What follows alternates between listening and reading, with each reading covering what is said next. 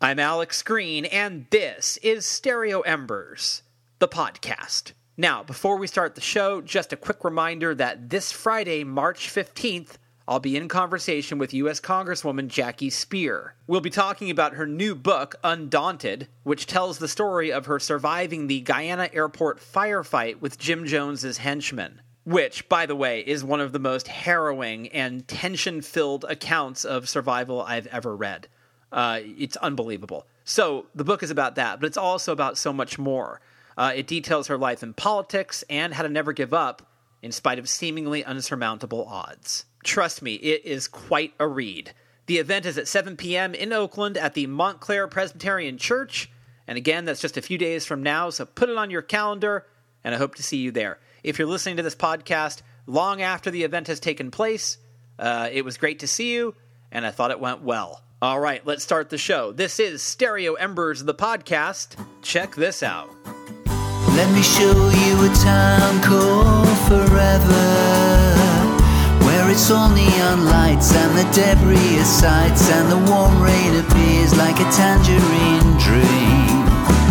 It's in a town called forever where the taxis are sweets and it's all fizzing beats and the shimmering ghosts are the welcoming hosts. Do they weave and print? Cause they all experiment.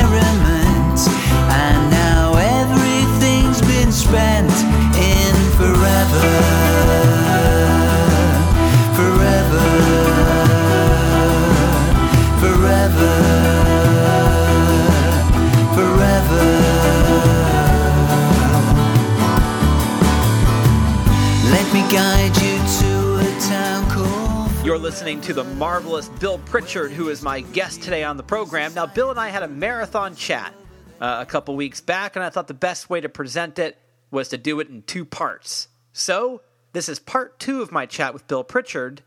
And before I get to it, let me tell you a little bit about Bill Pritchard. Bill Pritchard's self titled debut album came out with very little fanfare back in 1987. And when you think about it, that year was a fanfare kind of year. Listen to just some of the records that were released in 1987 The Smiths' Louder Than Bombs, REM's Document, The Cure's Kiss Me, Kiss Me, Kiss Me, The Replacements' Pleased to Meet Me, U2's The Joshua Tree, INXS's Kick, The Cult's Electric. I could go on. But I think you get my point. What I'm trying to say is that if an album by an unknown artist on an unknown label hit shelves in 1987, if it was going to stand a chance, it had better be good. And Bill Pritchard's album was far, far better than good. Released on the British indie label Third Mind, the British born Pritchard's debut was a smooth blend of crooning pop and effortless indie rock that fell somewhere between the Jazz Butcher Conspiracy's Distressed Gentlefolk and the Wild Swans Bringing Home the Ashes. Now, Pritchard's recorded start ended up mirroring an element that would define his career. That element? Well, he was hard to categorize. Even on his record label, there was literally no one who sounded remotely close to Bill Pritchard. In fact, it was the exact opposite. All right, so here were some of his label mates the Canadian industrial band Frontline Assembly, the experimental ambient group Controlled Bleeding, and the ethereal new wave outfit Heavenly Bodies. You know, looking back, Third Mind was kind of a weird label, but one thing you couldn't deny they had range. Now, Pritchard garnered instant critical acclaim for his debut, and capitalizing on that momentum, less than a year later, he put out the Half a Million record in 1988. Then he left Third Mind Records and signed to the Belgian label Play It Again Sam Recordings, who, coincidentally and weirdly enough, also had industrial bands on their roster. Who'd they have? Well, groups like Meat Beat Manifesto and Front 242. It's really weird how industrial music followed the least industrial musician around, but what are you going to do? Anyway, Pritchard's split record with French singer Daniel Darc in 1989 began his considerable following in France, but his biggest commercial success came thanks to Three Months, Three Weeks, and Two Days, an album that charted high on the CMJ college charts and yielded a single called Tommy and Company That was all over MTV's 120 Minutes. In 1991, Pritchard's Ian Broudie produced Jolie album found him making inroads in Japan and Canada. And four years later, he formed a short lived band called Beatitude. And then, well, he kind of vanished for about 10 years. Then, in 2005, he reappeared. He put out the album By Paris, By Taxi, By Accident, and then he vanished again for another 10 years. But he came back again in 2014, and he's been releasing records regularly ever since. His new one is called Midland Lullabies, and it found Stereo Embers magazine's senior editor Dave Cantrell swooning in the following way. Engaging almost down to a molecular level, he writes, on Midland Lullabies, Bill Pritchard has far surpassed his stated wisecrack goal going into its recording. Something about being known as a shabby suited crooner and instead he's emerged as a rightful heir to the dented crown and lasting accolades bestowed upon Ray Davies and Elvis Costello circa Blood and Chocolate. A career record, but they kind of always are with this guy. Cantrell's right. Well, he pretty much always is. Midland Lullabies is an album of finesse and grace. It's truly stunning work. I love this record. But let's get back to all that vanishing. As we all know, that kind of thing can give an artist a certain elusive sheen, which Pritchard has. But Pritchard is far from a recluse. As he points out in our conversation, we're talking now. Point being, typically, you can't get a recluse on the phone. Oh, and he's also on Facebook. How many recluses are on Facebook? All right, you get the idea. He's not a recluse. He's a guy who has kids, he's a husband, and he's a musician and uh, he's busy, okay? But he's very easy to talk to, and he's a lot more accessible than you think.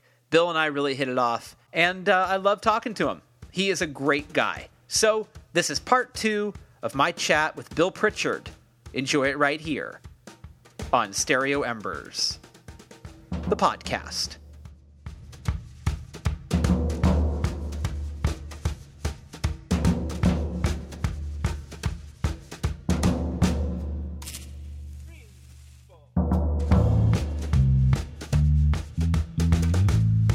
I mean, I'm talking almost like um, a person that isn't me, but I would give myself um, more. I would give myself credit. I would give the younger person, the younger Bill Pritchard, credit for the fact that whatever chaos was around him, in other terms, in terms of artistic, um, in terms of what I was doing and what I wanted to do, it was very, very clear and very kind of, again, an awful cliched word, but focus.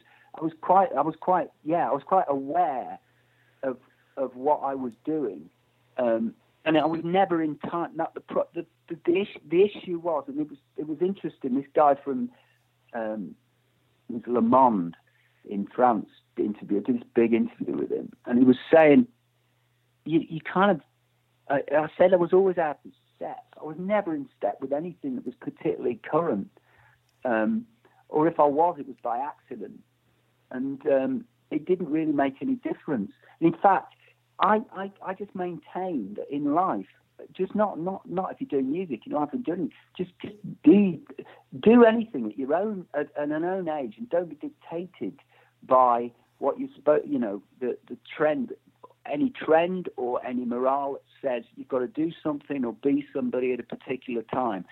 You just everybody you know develops at their own you know they see colours in their own way and their own time and everything like that. And I, and I think I did that unwittingly. I was very, very clear about what I was putting, you know, what, what I was creating was very much um, of a whole, irrespective. That's what I mean, irrespective of, of, of, of outside forces in a way. I mean, probably to the detriment of of any um, mass commercial appeal.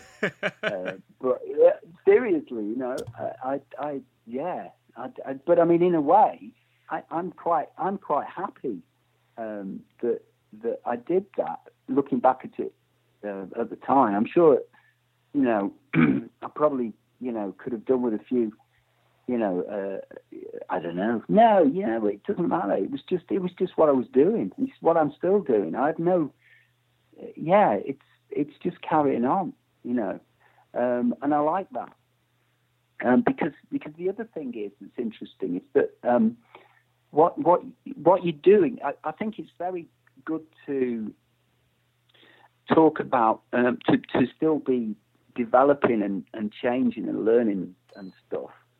I think that's really crucial um, in life. Otherwise, you're just walking. You know, you're a walking corpse in a way of you know work intellectual or um, yeah intellectual sort of baggage that if you, so you don't you don't want to trade off um, you know your past, but then you can analyze it like you you were talking about, like you were talking about the way we analyze music um, that we knew in our teens and how how rich it is for us. You know, it's all it's all of a whole.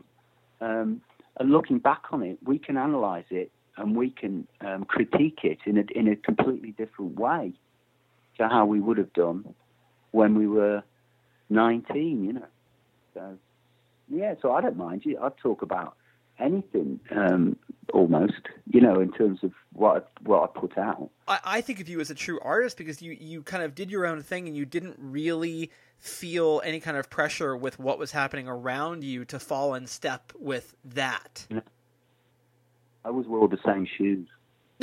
and they invariably had invariably had one of them had holes in them. I tell you that. Nothing. That's the secret yeah. is wear the same pair of shoes. I, I think of, and this is what's really interesting to me is that I wonder in when you look at your output and you look at what you've done, and you do you think you're you're narrowing in on what you're chasing artistically? Do you feel we can ever yeah. apprehend it? No, you can't. But I, I, I I was really, really clear about what I wanted. I've, I've been playing a lot of, I've been writing a lot of songs on piano recently, or playing around with piano and that and stuff. And um, um, and I knew what I wanted um, was something much more sim- um, in terms of sound. Every sound had to be right because I always think, you know, I always I always went with the mantra: it's it's what you don't put in and all this rather than what you do. But I don't think I I've achieved. I ever. I always thought it was. I, if you, but bizarrely, I always thought, um, if anything, I wanted something that was just, you know, pure. And so I, I wanted. And there was um, a mate of mine called Tim um, Bradshaw, and he's a brilliant feeler of a piano. Like he can. So I wrote these piano songs, and then said, look, you've never played you're a, you've got a great touch on the piano. You've never played enough piano on, on my albums. I want you just to do so. I you know just do it. Just interpret these songs, you know, and just play them and like really let's let's croon it. You know, well not croon it because that's it's like nouvelle crooning. I don't know what it is, but I just want it simple. And every sound has got to count. Every every little musical bit has got to count. Um, so I'll go and make my Mike, who's brilliant. These brilliant guitar touches that we worked on, and we just put a few uh, drums, but the drums had to be so everything was essential. So we we we almost took stuff out until it was pure, as pure as it could be, and I'm really pleased with with it. And in a way, yeah, you're searching for something like that, aren't you? You're searching for that that ultimate thing, and and I do like that, and um, and uh, it's also very um, good because it's dead easy to play live, you know, because it's that is what it is. You know, I can I can go into uh, next room next door, play the piano. I can play the album virtually from start to finish, and uh, you know, just with a piano and voice, and that's grand. That's great. Um, and uh, so I'm really particularly, I, you know, it's not the, it's not the, it's the album I wanted to do at the time, you know, and um, and it's and it's done, and I'm I'm I'm I'm I'm dead pleased with it. Um, and again, it has it's it's just carried on as a as a you know like like you say, Alex, it's it is to, to, to it's it's a whole. It's it's just you follow it through my albums. It's just you're listening to a human being, you know, um, wheezing and coughing through life. you know. Are you better at distilling your artistic vision now than you were 30 years ago? I think I am actually. I, I, I think I am because I think I'd, I, I do do regard it as a, a long term craft, and I think naturally you become better at what you're doing at the, uh, the same because fundamentally you're doing the same thing. Um, you know, you you you, uh, you you are doing the same thing. So yeah, and the other thing is um, it's not just the music, but the words are very specific. Um, like you know, words I can use now, I, I can use now, I, I use better, um, more, um, just more. Uh, I can more of uh, one word now. I'm I'm using more evocatively than I was, uh, you know, 30 years ago, because I'm still learning. So I think that's that's the secret. Um, and you can't, you know, I, Alex, I'm, I, I'm always chasing the perfect pop song. Right.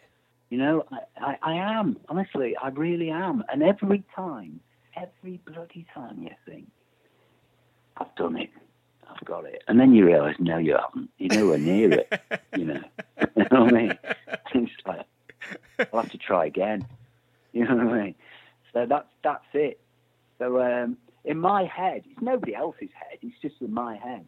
If I ever do in my head reach that, you know, nirvana or whatever it is, the, the you know, the, the great thing, the great I, or whatever it is, I'll, I'll, it'll be terrible if I finally find it. But I, am I'm, I'm, I'm hoping, and I'm pretty sure that I never really, in, in, in, a, in more real, in a more realistic way, that I never really will find it. So you know, I'll keep trying. No, I mean, art is a is a game that you really can't master. Um, but you get these these yeah. moments, you know. Now, I'm curious yeah. to know yeah. as you've gotten better at distilling your artistic vision into exactly what mm. it is mm. that you want. How about you as a person? Do you think that going alongside with that, you've become better at being an individual in the world? I think you you have a more um, yeah, a, a clearer view um, of what of what you are um, as you as you go on with the with the with the, the life experience, you know, and all that stuff, um, and and you become more, um, you know, you don't. I, I, think it is true that you tend to see things when you're in your twenties or you know, nineteen and late teens in black and white. Um, but then uh, then a kind of a slowly but surely a kind of um, you, you realize that those blacks and whites are, are kind of um, you can they're separated separated into different shades of, of, of that. You know what I mean? Yeah. Um, and and you then realize that those colours are actually, you know, they all make up the whole. That's the thing. It's the the, the whole is is the important thing. I think um, I, I, just think that um, you know I'm I'm a very I'm I'm I mean I'm fair I'm a really happy um, you know I'm I'm all right at the moment you know I'm all right. But then again you and me we've been we've been working at this life thing for 50 odd years. Yeah. So we should have sort of got it sus by now because if we ain't got it sus by now you know what I mean? There's slow. There are slow learners and there are slow learners. You know what I mean? So that's my thought. Um, but I think, yeah, I am. Yeah, yeah. And um, and what I also realise is that, you know, everybody they used to say, and and this, the, the, the, I used to read about. Oh yeah, well, every book that's ever been written, every song that's ever been written, all that it's also it's fundamentally about the, the person who writes it. It's, you know, it's a self-analysis. You know, however it's veiled, it's always a self-analysis, or a you know a kind of a you know, and and I I, I kind of get that in a way. So that's what I'm saying is that if you listen to anybody's body of work, I find it fascinating to listen to to somebody's uh, work from start to finish now, because. Um, it's it's it's so fascinating because you're you're listening to a story of a life It's like you know, whatever it is, it's it's listening to a you're listening to an autobiography in a way, whether it's veiled or not. Even if it's third person, everybody, you know, they would say you're writing in third person, it's always about yourself, or you're writing, you're changing the personal pronoun, it's all still about I rather than he or she. And it, it isn't, it isn't, it isn't as simplistic as that. But the, this album, there's a lot of references to to um, to kind of um, passing on. There's a song called "Grow," and and yeah. um, when I was in Japan, uh, we played it live um, in in Tokyo, and Chloe, my daughter, was there, my eldest daughter, and she said, "Dad, that's all about that's about me and Alice, isn't it?" And at the time, that's my other daughter, and at the time, um, when I wrote it, I wasn't aware of it wasn't a it wasn't a fundamentally an art, a song that was fundamentally written about them, you know, um, like our. But if you you listen to the lyrics, you read the lyrics. I read the lyrics and I thought, yeah, I get I get why why uh, Chloe thinks that, and I suppose maybe it is, in a way. You know, it's passing stuff on. It's looking out for the the, the next generation coming up and making sure it's okay and and all that stuff. And um, so um, and I'm I'm really pleased with the. In fact, that's the other thing. The uh, you say the distillation of of the of the, the lyrics. I'm very pleased with as as as with the music, because they're um, it's uh, yeah I'm ple- overall quite pleased with it. But then again, when I've um, you know in about ask me in about six months time, and I'll just say no, no, it's good. you know what I mean? Yeah. I mean. I mean, in six oh, months' time, the chase is back on again. Of course it is, yeah. Well, I mean, yeah, exactly. Well, I'm already thinking ahead of the other because obviously I'm talking retrospect. You see, what's interesting is when people they only want to talk about their latest, you know, their, their stuff they're doing now. Well, actually, folks, the thing is, you're doing it. What you're doing is you're you're talking to me about something that I wrote a year and a half ago. So right. it's already in the past, or a year ago. So it's in the past tense anyway. You know, the first the best album um, by far that, for example, Oasis ever did was the first album. But it took them, you know, nigh on 10 years to write it. No wonder it's so good.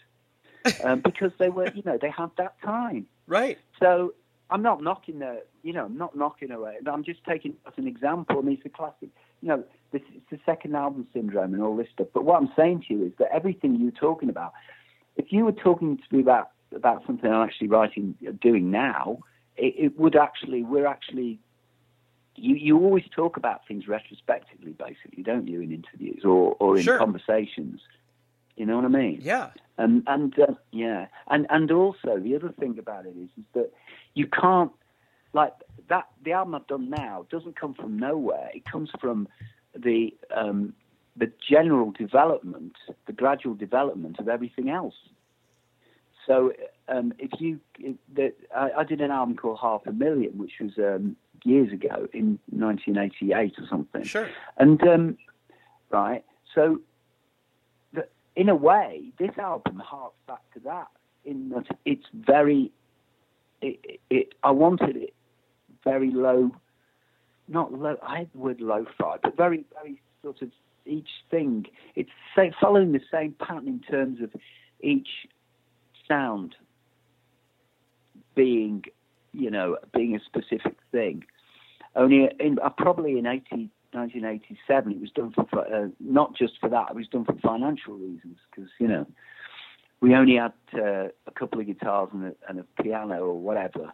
Um, but I didn't want it. I liked that that really kind of organic sort of sound. It's it's it's like the early like the like my my favorite um, my favorite uh, music in terms of listening to stuff is is is a lot of it is 50s rock and roll as well. Like I love all that stuff.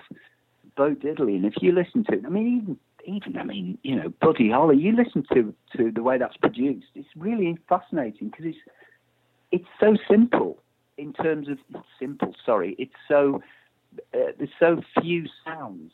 It's not it's not um, dense, but everything comes out at you.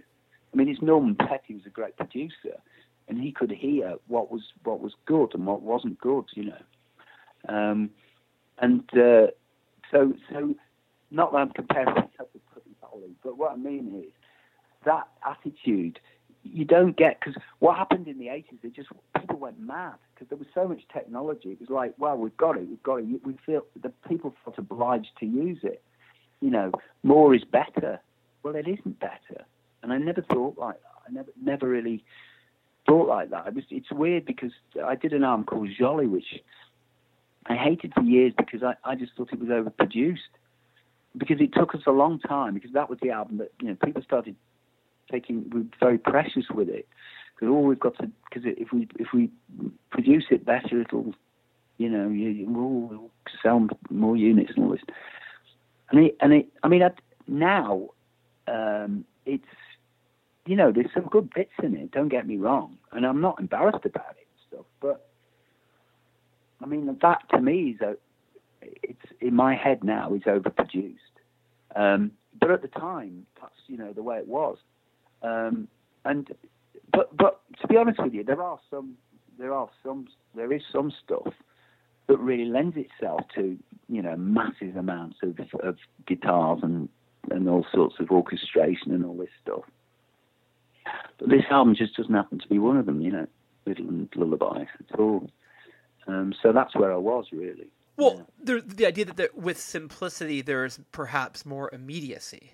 Yeah, that's right. Yeah, that's absolutely right. I mean, I, I remember talking to um, a person from the, the, the bloke who runs the label, and um, and he I said, look, I've got this idea. Just want piano. He goes, go for it. Sounds yeah, go for it. And um, I thought, yeah, all right, I will. So it, um, it it's it's you know fundamentally when I did the initial songwriting of it, um, it was very much all there in the first place, and I didn't want to. I didn't want to. It it was just. I just wanted it to like it just to distill it into its its its its part. It's it's it's like a. It's what it is. It's very. You know, it's just. Uh, it, it's basically a bloke who, who who happened to spend more time playing the piano than um, learning how uh, PreSonus studio works. You know what I mean? It's it's like I'm not a studio technician, so you know, and and, and stuff at the time. Um, it was it was just I was I was re reacquainting myself with the piano. You know, I played a lot of piano. I've been playing a lot of piano, so, which is something that I haven't been doing. Um, re, you know, over the over the, sort of last ten years, really.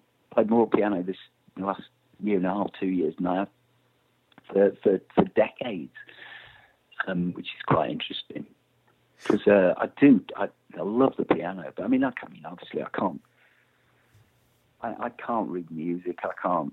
I have. I do struggle with. I don't know what. I honestly don't know what a F minor fifth seventh diminished is. I have no idea. I don't either. but, no, but I know. But you see, I know somebody who does. You see, that's the, yeah. secret. Well, Tim, Tim can do all that because he went to music school and all that stuff. You know. But he's got a great feel. It doesn't know about that. I don't know. I don't know. I, am sure it does. I'm sure it does. But i have I've managed to kind of I've managed to stagger my, my way through uh, musical life without the uh, that knowledge.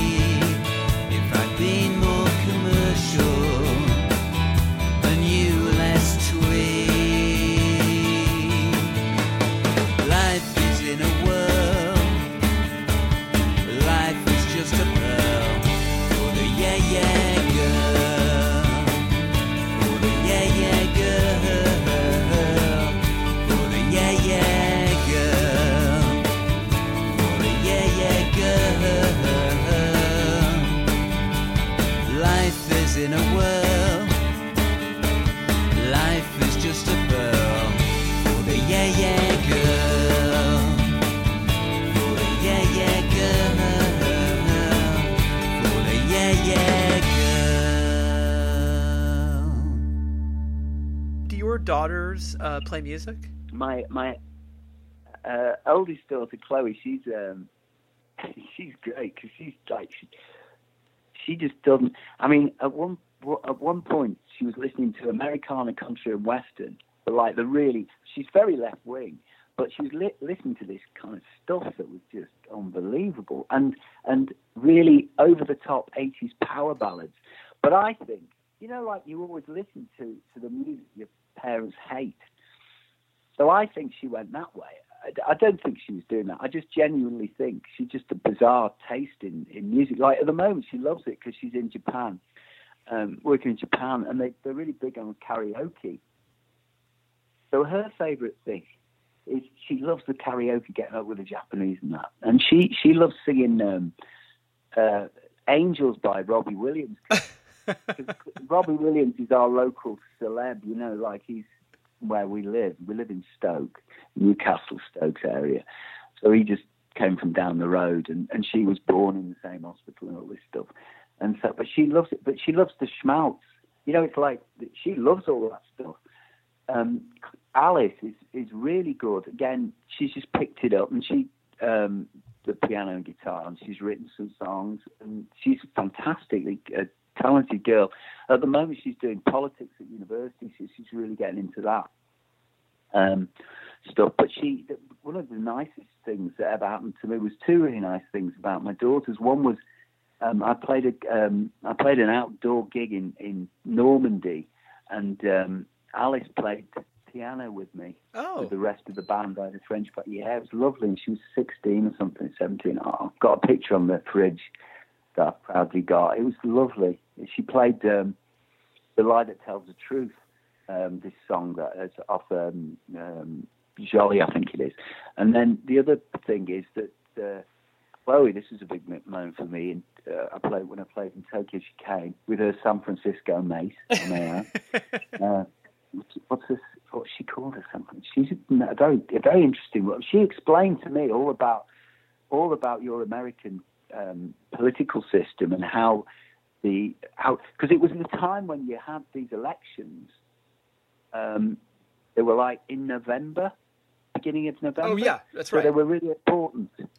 Elections weren't made for you because you've got two houses, haven't you? See, Yeah. I, again, I didn't. I, I the, the the actual technicalities of American politics. Um, I didn't know um, to that extent. You know, like I know European politics. I did a degree in politics and modern languages and politics, but it was European politics, so I knew about.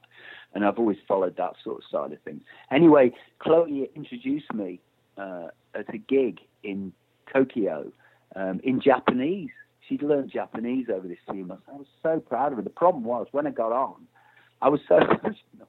I started crying. I was blarting. It was really embarrassing. I was playing notes out of tune. I was awful. It was the worst gig I'd ever played. if you turned up, you'd think, "Who is this idiot?" He's an absolute. But I was, I was just overcome. So there you go. That's the uh, the story so far of the uh, the musical connections with Chloe and Alice. But they're they're doing great. They're doing you know they're they're doing their own thing. They're very intelligent um, people, and they you know they they they're grand. So uh, I think Alice might. I mean, I I I never never sort of push her to do it, but I think she could do. She could. Her songs are fantastic. Well, I So I uh, interviewed uh, Kevin Haskins from Bauhaus, and he's in a band with his daughter, and I Yeah. thought that's a cool thing. um, yeah, that's brilliant. Oh wow, that's that is so cool. Yeah, I think that's yeah. I think that's kind of that's kind of a nice uh, full circle way of coming about things. You know, you I- know that the tagline on you is that you're elusive, and I keep thinking, what do people want from Bill? Like, what more do they what more do they want from I know, yeah. yeah, I'm very elusive. Yeah, yeah. I had this great quote, and I love this quote. It was just so funny. From um, it was either it was either Rolling Stone France or Rock and Folk France. One of my albums was the J.D. Salinger of pop. Yeah. I love that. J.D. Salinger of pop. What does that even mean? It's great. I mean, he obviously, he knows what he's saying because I know that the bloke I've talked to him, he's cool. Like about who said it was funny because I thought it was hilarious. But like, I'm sure J.D. Salinger was quite happy, and and you know was living his own thing. Yeah, It's it's like there's this presumption you you have to do this or be this certain, and people aren't, are they? You know what I mean? Um, I'm not elusive. I mean, I'm talking to you. I'm not, I'm hardly. Um, you know, I'm you're right. I'm what I am. You know what I mean? And, um, long may it continue. I heard a great quote, Bill, from uh, from Billy Joel. Someone was talking about how he Yeah. hasn't made he hasn't made new music in 30 years or something, and Billy Joel said, "Listen, I've put up I have albums that total 100 songs. I've given you enough." yeah, yeah. You know, I, I really like that. When I see him interviewed, he's very New York, isn't he? yeah, I like I like him. He's all right. He is. I, Yeah. I mean, you know, his music, his music, um, uh, and and stuff is is so so ubiquitous in a way. The sort of seventies stuff that it's by the by. But when he's actually t- when you when he's being interviewed, I like he's dead down to earth, isn't he? Seems to me. I like his attitude. It's really cool. I do too. Um, but yeah, it's funny actually when you meet these people. I I remember I had a period of meeting these people who were um, so called. But you, you know, you can't help but but have a, especially when you're younger, you project what you think they should be onto you, even if you don't want to. But um, I remember meeting um, I remember meeting Serge Gainsbourg, who's that French artist yeah, who um, did t'aime mon peu. He did loads of things, Javanese and all that. He was very, very famous in France. And um, I did a radio program with him, and and I always, I I'm I, I thought to myself, well, I, my hero, my big hero, as, as I've told you, is John Otway. You know, he, he, he's just the quintessential. He's just brilliant. Um, and there was a bloke called the Heighton Baddy at college I thought was fab, but he, he didn't he nothing to do with music or anything. I just thought he was, yeah, he's a great bloke. But um, Gainsbourg was very interesting because um, he, you know, I, I, I was a bit, admittedly, I was a bit um, kind of, I don't know, he was a bit, a bit awestruck. But he said a brilliant thing to me. He said, listen, he said, uh, I was number one in, in England when you were in nappies. I thought, what a brilliant quote that was. Because in in sixty in sixty eight he had this thing called Je t'aime non plus or something. You know that song with um, Jane Birkin. Oh yeah. Uh, yeah, yeah. So he was number one. So he was right. But then I thought to myself, yeah, I, I, do you know what thought uh, went through my head? I thought, my God, I was still wearing. That, he thinks I was still wearing nappies when I was four. I must have been very, a very late developer. I wasn't potty trained at four. You know what I mean? But it's funny, but I was still kind of a bit. So it's like I understand those big, you know, those big characters. Um, but but like you say, just just celebrate what they've done. You know, the, the, these people, and these, they they shouldn't have um, have to do anything. You know, um, like uh, under the Milky Way tonight um, by uh, the church. That by you know, the church haven't done. Uh, you know, they carry on doing some great stuff. But as far as I'm concerned, he wrote that one song. A lot of stuff I don't particularly warm to the church. The more kind of rockier stuff, I'm not. I'm not really into. It's just my personal taste. But well, I don't care. He wrote that song. That's a fantastic song. I don't. You know, he he he deserves he deserves kind of some kind of um, accolade for that. You know what I mean? And and he can do what he wants. You know what I mean? So um, it's it's it's a strange thing. It's a really strange thing because you've got like, you know, you've got the great the great again English mavericks like Marquis Smith and the Fall. I mean, he's he's another interesting uh, character because he's such had such verbal dexterity. That guy. I mean, I don't know if you, you like or know. I, I love him. He's one of my one of my favorites. Oh right. Well, he's just got such verbal dexterity. You know, totally wired. What a great. I mean, oh. a great set of lyrics. I mean, the guy was just, uh, uh, uh, but he was just, it was just, it was very, very driven. Now he's an artist. I mean, he's an artist for our time. There's no doubt about it. Right. And um, you know, and in years to come, hundreds of years, it will be the the fall. You'll be listening to the fall. You won't be listening to Howard Jones. Although I've got nothing against Howard Jones, by the way. I don't know why I thought of Howard Jones. um, but you know what I mean? I've nothing against the guy. I've met him. He's all right. But um, but it's it, it, you know, and maybe I'm wrong. Maybe I'm wrong. But that's just my personal take on it. Well, but he defined. He created something. You know. I mean, I think yeah. you said Howard Jones because Howard Jones is probably the exact opposite of Marquis Smith. He's the perfect opposite. Yeah, yeah, probably. Yeah, they're polemics, aren't they? Oh. Although yeah. not a, not a lot of people know this, but I at one point, and this was the downside, I had the same manager as Howard Jones, um, and that was a bizarre state of affairs. That was not for a long time, I may add, Alex. Not for a long time, not for very long. But nice guy, nice guy, but really hadn't got the same vision for me that I had of myself, shall we say? But um, but he was, yeah. But but then again, yeah, he's he's the complete polemic. But you know, who worked in America better, right? Marquis Smith or Howard Jones? You know what I mean? In in terms of sales. Oh, I mean, and I, I mean, yeah. I don't. Well, I don't know, but I would have thought Marquis Smith didn't.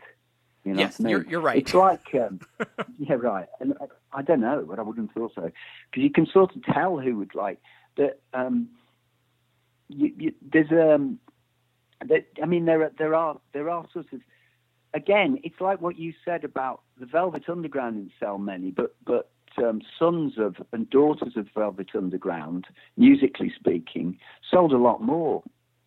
Um, you know, so I think a lot of uh, a lot of the acts, a lot of acts who were who were uh, really amazingly groundbreaking um, in terms of doing new stuff. People picked up on bits of them that were more palatable to the to the larger public, and you know, and used those, and they, they so that, that, that they were the acceptable face of left field, if you see what I mean.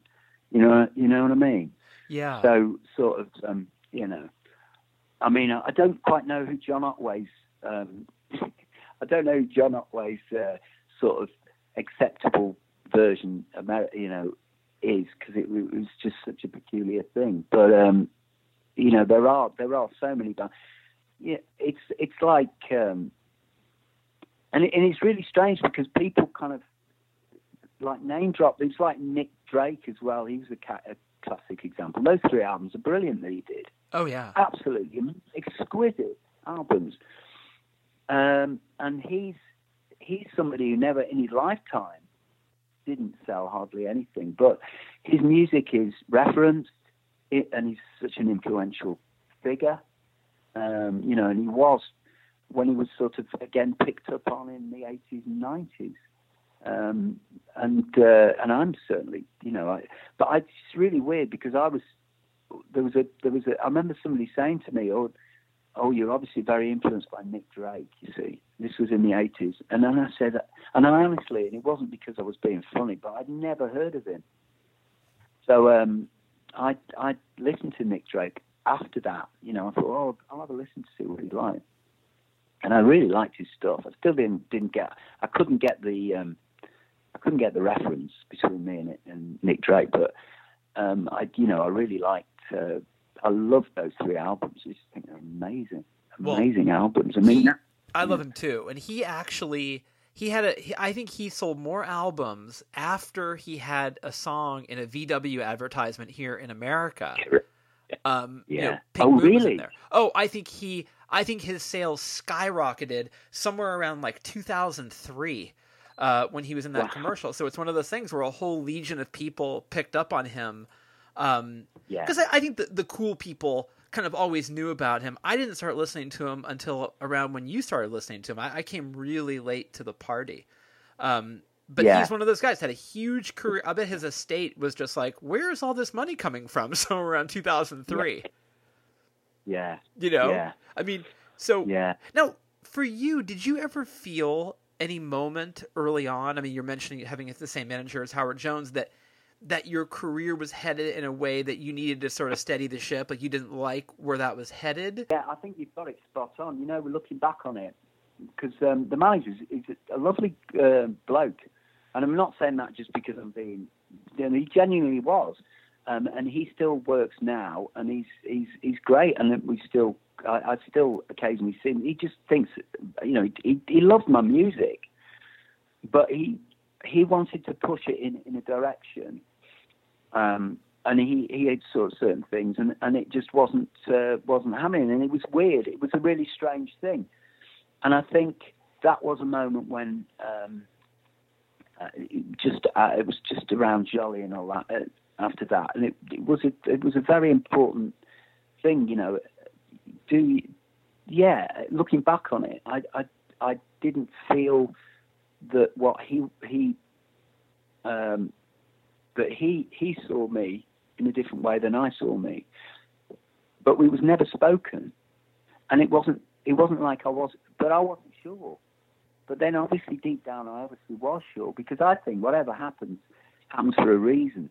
You know, you you know, um, and and it what it it was it was that that was um, that was a yeah I think that was a really important that was a really important not not just in terms of music. I think I think growing up and, and deciding what you really want. My my um, you know you, you have a kind of um, my my one of my proudest moments was um, for music was when I was at when I was you know when I was with my mates and at school and we had band and all that. I I loved vinyl and and uh, and and really I had after I, I left university I sort of signed um, did a little deal with an independent label um, and my proudest moment was was going to the rough trade um, warehouse in in uh, King's Cross in um, like 1987 or something because I can still remember this um, and my first album I'm not particularly proud of this actually that is one album that I'm not completely. It's it's, it's not um, it's not one of the greatest works of art, but anyway, it's a start. you know, um, I got hold of this album, and uh, and the the bloke who who, who, who ran the label, and it was distributed. It was it was run through Rough Trade because all the stuff was run through Rough Trade at the time. All the, a lot of the independent labels, and I just got hold of this album and I just walked around. God, I've made an album, and I still remember walking around London at the time, just walking around with this album in my mind, going, "I've made an album. This is brilliant. Look, look, there's the vinyl." You know, to myself, and it was a, an amazing feeling. Um, you know, and and you know all the kind of anal- it's analogous to oh having a child and all this stuff. Well, you know, let me tell you, I don't know if you're a dad, but um, being a being a father for me was just a, a life changing experience. It's, it's, being a parent was fantastic. It just happened to be. I just really, really, I was I was made for it. It was just good. It was a good thing. Um, but um, that was a pretty special day, and, and, it, and it's yet to be really topped. But but still, um, like I got the vinyl um, sent to me um, from from Germany um, a couple of weeks ago, and it's still the same thing. It's still, oh my god, this is fantastic, you know. But it wasn't that. It wasn't like that. It wasn't like the first time, you know. It was my first time totally. Um, so so it's weird. It's weird to think how you, in in my own little way, um, those steps and, and how after the third one, which was Jolly, or fourth, third or fourth album, which was Jolly, how that was a, quite a pivotal moment. It was a strange one because it was slightly I felt that it could I could slightly lose control of this of what I was enjoying doing, and um, and that wasn't it didn't feel right for me personally. Although it might have been right for somebody else who wasn't me. See what I mean? Um, but yeah, it's it's it's it's it's a weird one. It's just a strange, it's a strange thing because you do, you just like you say, people just develop and they go along their ways so long as they're true fundamentally not true to themselves, but you know, they kind of you've got a, a, a vague idea what of uh, what is is right and what isn't going to make you incredibly embarrassed. And I think you know you, you won't go far wrong really. So well, that's, true, and I, it's funny you said it because I remember when my first book came out, I got a, a package yeah. sent to my house of like 50 copies of yeah. it. And I was like, yeah. I had this emotional dissonance where, because I said, oh, this is li- I had the same feeling as you with your album. Yeah. And then I looked behind me at the street. There was a guy walking his dog. Someone was arguing on the phone. There was a mailman, and I thought, oh, the world has nothing to do with this box of books in my hand. It's, right? No. Yeah, yeah, yeah. Oh, yeah, yeah. That's the thing. But but there's that moment, Alex, when it's just kind of it's so it's not something that you've kind of you know, day day in day out, or certainly not for me. I, I sort of dreamt of doing. Um, but when it happens, it's it, it is an incredible thing for it. It must be amazing having yeah having the, book actually there and, and, and having your, your box of books and everything. Incredible. Because yeah. I've never released a, a book, so I, I, I don't know how it feels, but it must be a similar feeling. Oh, it's just fantastic, Alex. I know. I'm glad you yeah. I'm glad you can empathise. Oh yeah, it, it is amazing. But like, but uh, you're spot on. You realise, especially with hindsight, um, in the in the in the wide world, it's not that important. But you know, for your own personal life, your own personal kind of drive, and your own personal being, it is important, Alex. Don't ever belittle it. It's it's amazing what you've you know created something there, and it's it's a physical thing, and uh, that's our generation is, is very much that, isn't it? It's it's it's it, it, it's a tangible. Art was more of a tangible thing. Like music was was a very tangible thing, which it still is, um, but in a, in a different way. And books, but you can't beat it. It must be amazing. Well, you know what it was, Bill? Is I, I, I got the box of books, and I an hour later I still had to go to work. yeah, right. yeah, that's a bummer. Yeah, you know? yeah, yeah. That's a shame. No, I know. Well, that's that's um, that's that's the thing, you know. It, and and really, uh, it it's it must be um, it must be really unless you can control it and have a kind of uh, yeah you you think that all the you've got this physical thing so all the all the all the stuff around it will suddenly happen that you've had uh, you've you've thought would happen because you've read about the people who you know this has happened to, and it's and it's all that, and it's not true at all. And that's the great thing about you. But you you kind of almost never, you know, I put this never meet your, you know, you you you you're like don't meet your heroes because you you know, and it's not to do with the fact that the heroes aren't cool and heroes because they are what they are because for a reason. But you don't want them to be real. You don't want them to have to go, you know, in some ways And then you realize, oh, well, that's, that's the initial thing. And then you grow up and you realize, well, actually, that's what made them all what they are. You know, these, these great writers and the, people, the writers that you love and the, the artists that you love. And um, the, you know, the, the musicians and, and, and the poets and all this stuff. You know, it's like, like I always thought it was uh, highly interesting that Rimbaud was um, really popular around the 70s, and and he, he kept he kept popping up because because what? But at the time, he wasn't particularly fated. You know, he was, and he was he finished when he was very young. Very young. You know, I mean, there is a character. There is a character who really lived his life. Um, but but but if you if you if you actually you, you can you can see as you can see how somebody who has written something that is um, of its time but not of its time. It's all elemental almost. Um, an idea of, of something. Um, you can understand why, I say, the, the big poets appropriated the idea of Rimbaud because it's the everyday, and the everyday goes through right to if you. I would I would argue that Marty Smith, you know, um, wittingly or unwittingly, um, was was a was a great great great grandson of, of somebody like Rimbaud, um, in a strange way. Yeah. Only because because because he's basically using the same tools. Um, it just happens to be that the the, you know he's using he's using um, you know the, the the idea of, of of taking snapshots. It's just that the photographs change and they're less sepiaed, or not, they weren't photographs at all when they you know when they were around Rimbaud's time. Um, but it's, it's still the same thing, and um, so I think that's why some people, some artists and that they kind of stand the, the, test of time, or or like you say, they they appeal to a future generation. Um, and that's, I mean, you, you, you take you take some. I mean, this is very local, and and and you know, it's just something I'm thinking now. Say, say you take um, some Victorian and, and Georgian writers. Some some work, some don't. So so say um, right, Arnold Bennett was a, a Stoke local writer.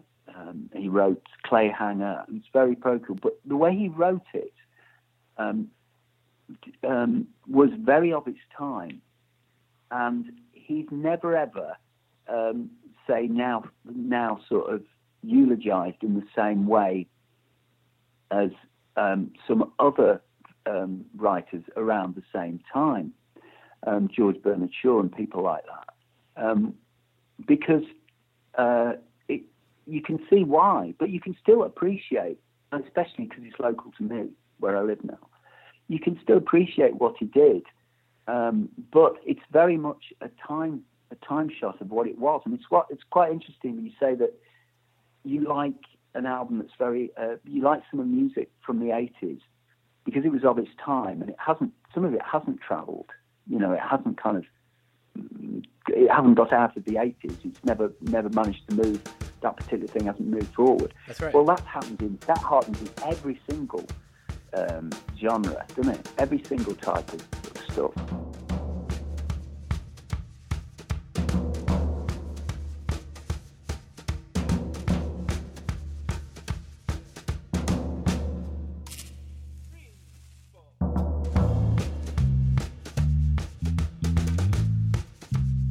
And there you have it. My conversation with the not elusive at all, Bill Pritchard.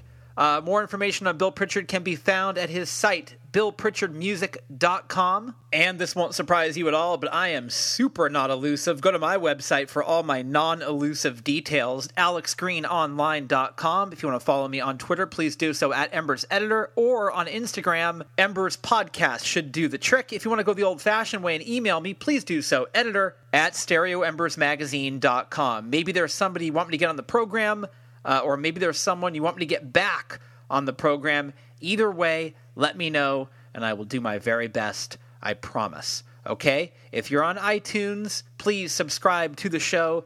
Give us a rating, maybe leave a nice comment or two. You know how it works. And hey, since you're there, please subscribe to Bombshell Radio as well. We would really appreciate it. Your support means a lot to us. Okay? So don't think we aren't noticing all that support because we are. By the way, I just realized that Bill Pritchard mentioned Under the Milky Way by the church. And guess who my guest is next week? Marty Willson-Piper of the church. Well, more accurately, formerly of the church. Anyway, he'll be my guest, so uh, come on back for that one. Uh, oh, who am I kidding? Come back for all of them. I love having you here. Okay? All right, let's close things off with Bill Pritchard. This is a song called Forever. Enjoy it, and I'll see you next week right here on Stereo Embers, the podcast. Let me show you a town called Forever. Where it's all neon lights and the debris is sights and the warm rain appears like a tangerine dream. It's in a town called Forever. Where the taxis are sweets and it's all fizzing beats and the shimmering ghosts are the welcoming hosts. Do they weave and print? Cause they all experiment. And now everything's been spent in forever.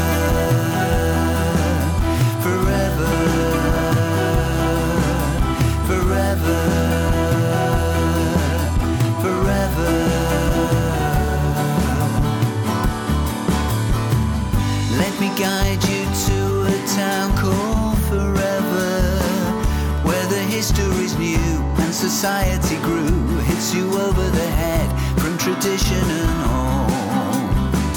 Let's take a long stroll down forever, with a real sense of G and a bubbling whiz, and Imperial Park's always up with the lark. I wait by the tram with my plastic food and fan,